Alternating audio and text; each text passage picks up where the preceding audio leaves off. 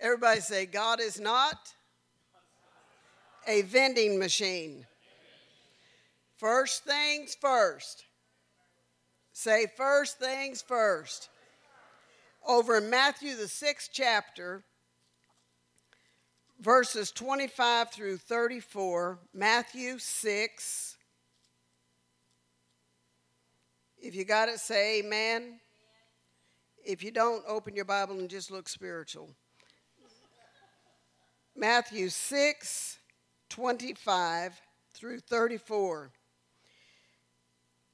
Jesus said, Therefore I say unto you, take no thought for your life, for what you shall eat or what you shall drink, neither for your body what you shall put on is not the life more than meat, and the body than raiment. Behold the fowls of the airs, for they sow not, neither do they reap, nor gather into barns, yet your heavenly Father feedeth them.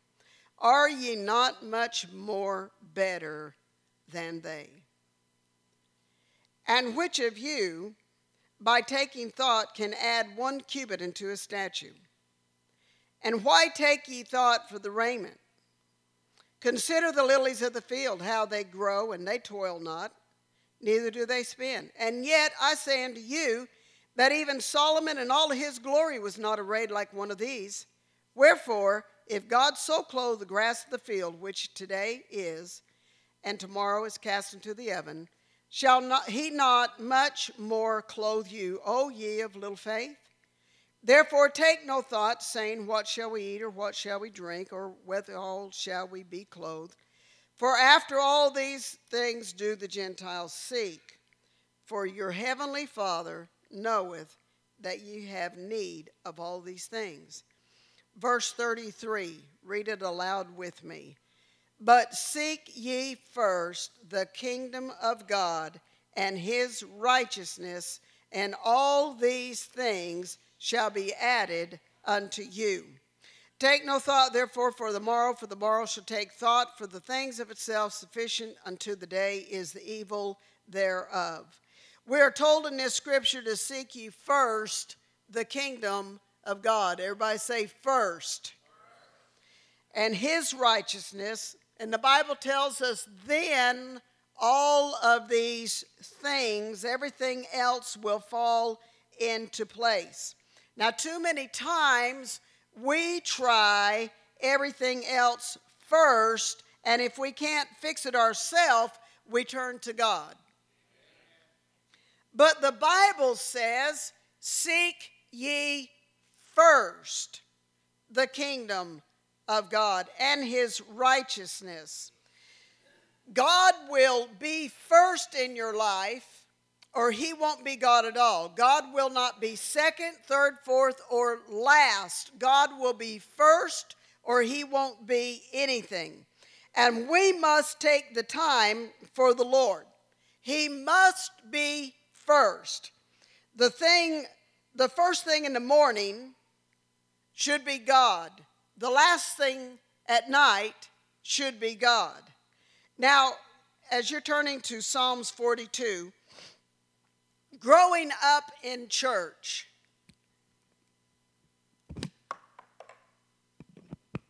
growing up in church all of my life, in our family, the Osban family, not one time in my entire childhood did I ever hear on a Saturday night or a Sunday morning my parents say, are we going to go to church Sunday morning? Are we going to go to church? Brother Murphy, that was a given. The Osbans were going to be there, and they were going to be there not on time, but before time. We were going to be there Sunday morning. We always had church Sunday night. We were there. We were there every Wednesday night. When we had revival, we did not pick and choose which one of the one of seven nights that we were going to be there. We were there every night. We were there when the doors were open. I think sometimes my parents just went to church to watch whoever was supposed to be cleaning it that week. The doors were going to be open, so they were there. We were there every time. What, what, what did that set a precedence in me? That set in me, and it said to me, Brother Ken, God comes first in our family. God comes first in our family. Now, I know that just going to church will not make you a Christian any more than driving into a garage makes you a car. Amen. Going to church alone will not get you to heaven, but it is on the right track to getting you to heaven. Church is important, people. Wow, I got one. That's right. I said, church is important. Church is very important. When we begin to neglect church, we are neglecting our soul. We need to put God first again in our life. Now, I'm going to say something that may rub some people wrong, um, but if it rubs the fur on the cat wrong, turn the cat around and it'll be all right. When I was growing up, there was no such thing as a high school ball game on a Sunday. There was no such thing as ball practice on a Wednesday night. Why was that? Because the community knew that Christians went to church on Sunday and they went to church on Wednesday nights. I remember in Hope, Arkansas, about 18, 19 years ago, 18 years ago, whenever my nephew was five or six years old and he was playing basketball. He might have been a little bit older than that. But anyway, my sister came to pick him up from practice, and she was there, and the coach said, The next practice will be Wednesday night at 6 o'clock, 7 o'clock. Nobody said a word. My sister raised her hand. He said, Yes, Miss Margie. Said, uh, Excuse me, but we have church on Wednesday night. then one other timid Christian spoke up and said, Yeah, we, we do too. And he said, Oh, okay. Uh, next practice is going to be Tuesday night. See how easy that was? Because one Christian spoke up. Amen. You say, oh, that's just nitpicking. No, that's where it all began. Amen. Where sports began to take over precedence of the church. Amen. We have got to, as God's children, begin to put God first again. But seek ye first the kingdom of God and his righteousness, doing what is right, and all of these other things, they'll fall in line. But what has happened in America church today is God has been put on the back burner and we work everything around that. We do not work things around God, we work things, we work God around things. If it's convenient, then we will go to church or we will do this or we will do that. It is time to put God back in America again. It's time. It's time. And it starts with us. And if the church, if the world sees the church lacks in all of its thing, then what kind of a witness is that? Well, I know this is not what you really wanted to hear this morning, but it's what you're getting. Psalms 42, verse 1 and 2. And believe you me, I haven't even seen Brother Ken until this morning when I walked in. We have not discussed any problem of the church, so I am ignorant. I, I'm like Schultz, I know nothing.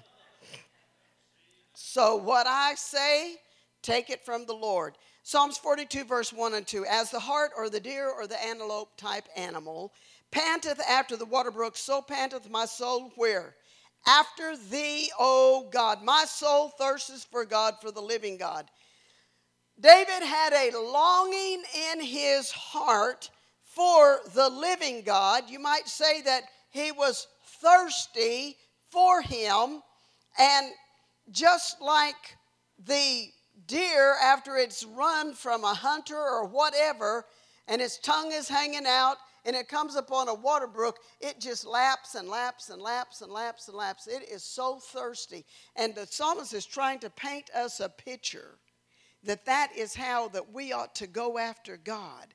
We should be so thirsty for him. Matthew 5 and 6, once again, blessed are those who do hunger and thirst after righteousness, not after success, careers, good looks, but after righteousness, for they shall be filled. Whenever you pray for God's will, and George kind of, Brother George kind of taught on this in our class today about God's will. when we pray for God's will to be done in our life, we're stirring up a hunger for righteousness, for right living. And we need to pray often. We need to pray until those little hunger pangs become a passion and your heart becomes centered on what God wants most. Go with me to Psalms, the 63rd chapter. We're going to read verses 1 through 8.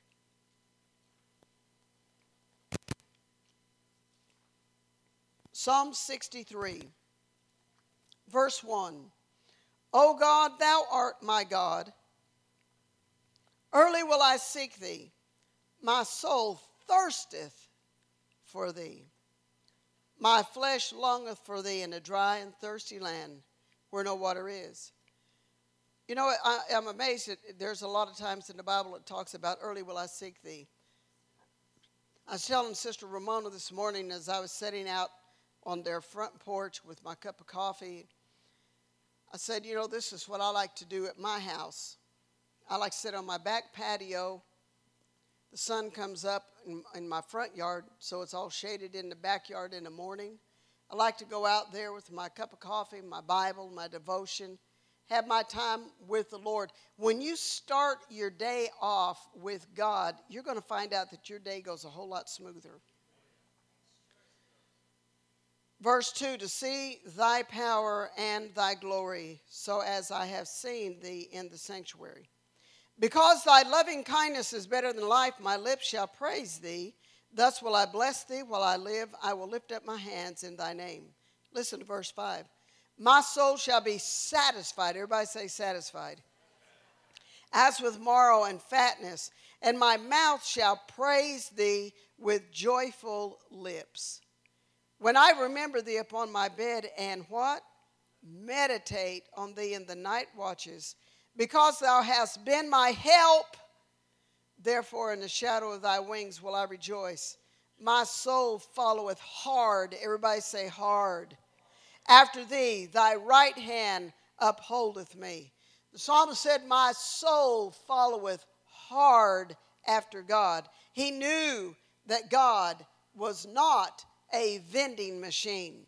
Push A1 and out comes your desire. Amen. We must follow hard after God.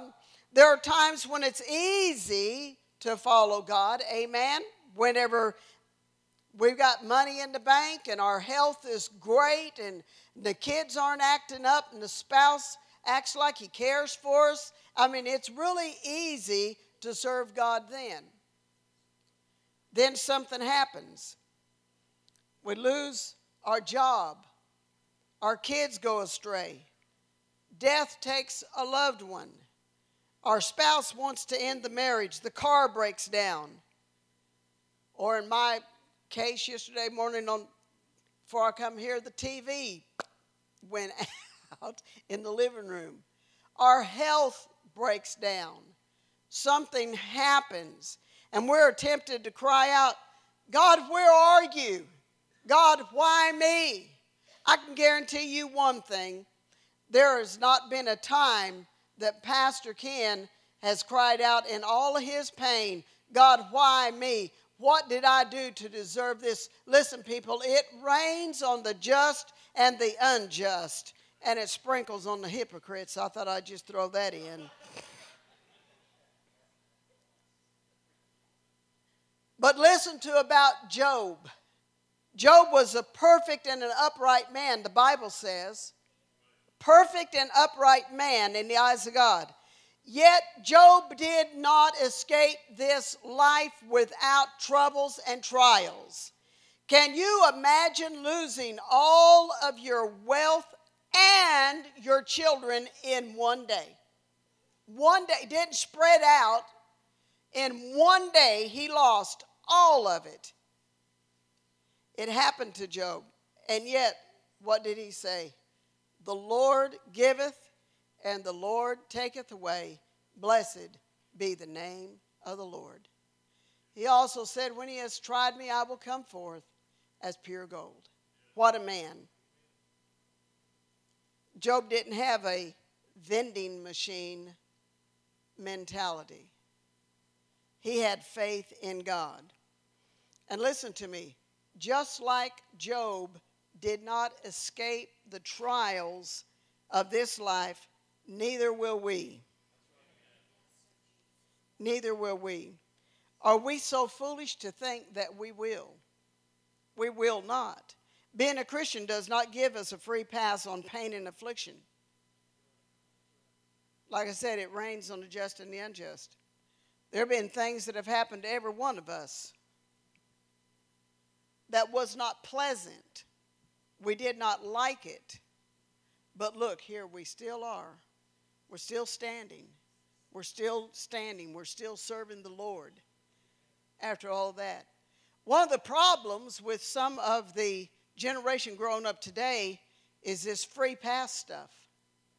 They, they have this mentality of the world owes me. I want to tell you something. World don't owe you nothing. The world does not owe you anything. Amen. And the sooner you can get that in your mind, and, and the better off you're going to be. Whenever, whenever I, I became um, of age to drive a car, and then when I was a, a junior in high school and I got the job at the store, I worked all of that summer, and I only went to school half a day in my senior year because I had enough credits that I could do that and I still keep my job at the store, working till seven o'clock at night, closing time, getting up and going to school and all of that. And I and I needed a car to take me back and forth to work and to school. And guess what? Guess what? My parents didn't buy me a car. My dentist had a 1967 Plymouth Valiant three speed on the column for sale for $400. Now, in 1972, $400 was a lot of money. And I saved up my money and I bought that car. My parents didn't give it to me, they didn't buy it for me, and guess what? I had to pay my own car insurance. Uh, young people probably don't like this message, but I'm going to give it to you anyway. You know why I valued that car? That was just a, in, in, the, in the world today, it'd be called no clunker. But I valued that car. I took care of that car. I washed that car till the white paint nearly came off of it. Shine that thing up. Treated it like it was a brand new 1972 vehicle. Why? Because it was my money that bought it. I've seen kids today that their parents bought them a brand new car, and I watched them trash it. There was no value. No value. Brother Murphy, they didn't have to do anything to earn it. They just come along on mom and daddy's coattail. Do you know that just this week a psychologist looked at a mother and a father that I know and said, the only fault I have in you is you have given your kids too much. Psychologist told her, said, You've given your kids too much. They don't deserve it, they don't respect it, they don't respect you, and they don't honor what you have given them. You've done too much for them. Tough love is really tough, isn't it? But sometimes we need to try that. When you get when you start giving i don't know where on earth all this come from. This is not in my notes. When you start giving them kids everything and their birthday and christmas comes around by the time they're five years old they've gotten everything that, except for a car what are you going to give them now you've done give them every new electronic that there is everything that you can imagine, whatever they say they want, and you grandparents are as guilty as the parents. I think the Lord might say, stop it or slow down. Nip it in the bud, Barney. Just nip it. Well, I think I stopped preaching and went to meddling, but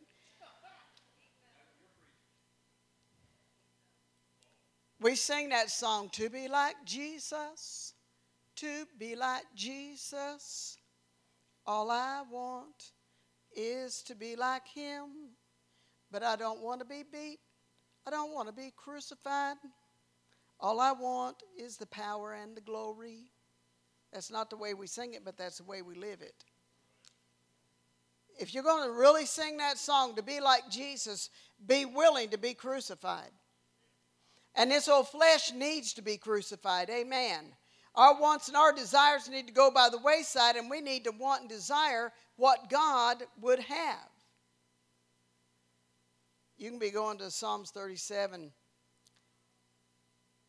And how, and it's amazing how Brother George's class went along with the message this morning about the Lord's will and, and even on prayer. But listen about prayer, concerning prayer no prayer, no power. Little prayer, little power. Much prayer, much power. Bible said, My soul followeth hard after God. When we do that, He delights in us and He'll give us the desires of our heart. Prayer should be on our first option, not our last. When we seek Him with all of our heart, and not just this mumbo jumbo, now I lay me down to sleep. I pray my Lord my soul to keep. If I should die before I wake, give my friend my dog Jake, whatever. You know that God is great, God is good, let's thank for our food, man. That's, that's all right for a five year old. But you know what? When you get 40, you need to have a new prayer. You, you need to advance past that, that prayer. Amen. James, you don't have to go there, but James talks about the effectual, fervent prayer of a righteous man availeth much. One, one of the things that Brother George put in his class today. The effectual, not flimsy, lazy prayer, but the effectual, fervent prayer of a righteous man availeth what? Much. Weak need prayers will not get the attention of God. We need to pray fervently. And, and, and I'm, I'm just going to say this. I don't, I don't want to get off on the wrong path. But you better pray and pray hard about who you vote for. You need to pray hard about who you vote for on a city level, a county level, a state level, and a presidential level. You need to pray hard about who you're going to vote for. And don't, I, I do not vote independent, Republican, or Democrat. I vote my conscience and I vote what I feel like God would have me to vote for and who He would have me to vote for. Does this person have my convictions? Do they stand against abortion, against gay marriage, and all this other kind of junk? Do they stand against that? Then, yes, check. They got my vote. Amen. Psalms 37 4 Delight thyself also in the Lord, and he shall give thee the desires of thine heart.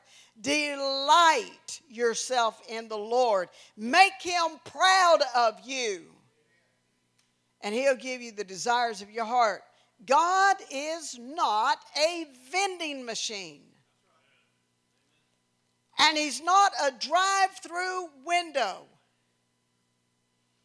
We live in the world of right now. God is not, my name is Jimmy, so gimme, gimme, gimme. I mean, we are not to, we're not like the microwave. I, I don't, I don't, I don't have any microwave prayers. Mine are more like a crock pot. I mean, just slow and steady and easy. Right there we go. The only time I think I had a microwave prayer is um, probably about 30 years ago. A cassette. I know young people don't know what a cassette is, but it's kind of like a CD or an MP3 player. Anyway, cassette fell in the floorboard, and I reached down to get it. When I come back up, I'd veered on the other side of the road, meeting a logging truck. And I and and I needed a microwave prayer, Brother Murphy. I said, I started to call on Jesus, and I thought I might need to go a little higher to God. So it came out, oh God, oh God. That's in between Jesus and God. Oh God, help me. And I got that car back. God, help me get that car back over in the right lane. That was my microwave prayer. Amen. Delight thyself in the Lord, and he shall give thee the desires of your heart. Isaiah 26 and 9.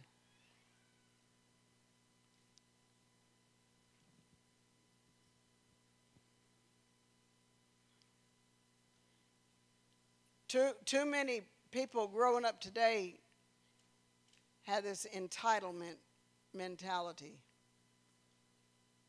And it's almost like a, a vending machine. This is what I want from the government, and they better give it to me. This is what I want from my parents, and, this, and they better give it to me. And that follows over into their walk with the Lord. God, if you really love me, you know, give me that in ground swimming pool. or that cherry red car or whatever. God is not a vending machine. Everybody say, first things first. Isaiah 26 and 9. With my soul have I desired thee in the night. Yea, with my spirit within me, I will seek early. I will seek thee early. For when thy judgments are in the earth, the inhabitants of the world will learn righteousness. I want you to think about that word learn righteousness. Righteousness is learned, righteousness is taught in the house, in the home. Righteousness is simply doing the right thing, being upright.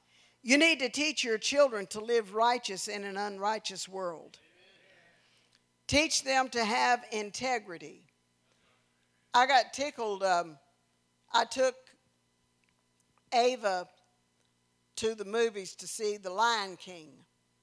She's six years old. We're sitting in the movie, and I thought, I, I think I'd like a piece of gum. So I got a piece of gum out, and I thought, well, I know Ava wants a piece of gum because she's always asking me for a piece of gum. So I handed a piece of gum over to her whenever the screen kind of went dark, and it was kind of dark, and she felt for it. And when the screen got light, she saw what it was, and she gave it back to me, and she said, I can't have gum. And I thought, what do you mean you can't have gum? You've had gum your entire life. I know you have. So I said, Ava, why can't you have gum? She said, I'm grounded from gum. And I thought, Who gets grounded from gum? I'm grounded from gum, KK. And I said, Really? What, what, what did you do? She said, I, I got gum in my hair. And so for right now, I'm grounded from gum. After the movie, went back to her house and me and her mom and dad, we were sitting around the table playing a game, and Ava came in. And I believe in praising kids when they do the right thing. And so she came in, and I said, Hey, Mama, listen to this. Ava showed honesty and integrity today at the movies. And Daniel said, Oh, she did? What did she do? I said, Well, I, and Ava's looking at me like, what did I do? And what's honesty and integrity? And uh, I said, I handed her a piece of gum. And she handed it back to me. And she said, I can't have this right now, KK, because I'm grounded from gum. And then Ava knew what it was all about. And she leaned into her mama, and her mama hugged her real tight. She said, That's my girl. That's good. She'll be ungrounded pretty soon, but right now, you know. Now, you know what? We were in the movies by ourselves. She could have had that gum, chewed that gum on the way out of the movies, threw that gum in the trash can, and her mother would have never known anything about it. But Ava did the right thing by saying, I can't have this right now. Teach your children integrity. Teach them. It said to learn righteousness. Amen. Isaiah said, With my soul have I desired thee. Can you remember the last time that you cried out out of the depths of your soul? Tears were flowing, your heart was melting and being melted with God's being made one. You felt one with God. Your heart became His heart, your desires were His desires. You weren't pushing buttons and trying to get something like that. You were pressing toward the mark of the high calling through Jesus Christ. Amen.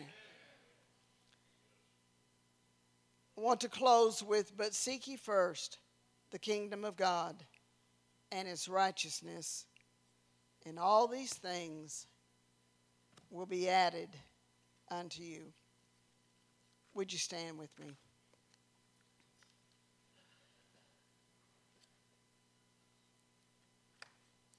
I know this wasn't a shouting message.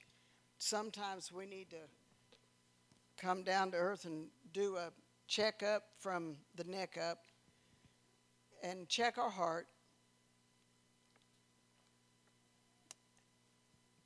And ask the Lord, have I become slack in some of the things Sister Kay has said today? Have I become slack in my living, in my giving, in my doing, in my church attendance? And if the answer to any one of those is yes, then today we just need to simply ask the Lord, God created me a new spirit, a right spirit. Lord, let me do your will. I want to do your will. Is Sister D here?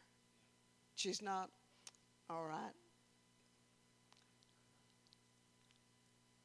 We don't have to have music to pray by. But I do, I know, I know, I know, I know, I know it's 12 o'clock, and I know that churches get mad if you go past 12. But if you get mad, here's an altar, and you can just come and pray. But I want us to find a place, whether it's here or at our seat.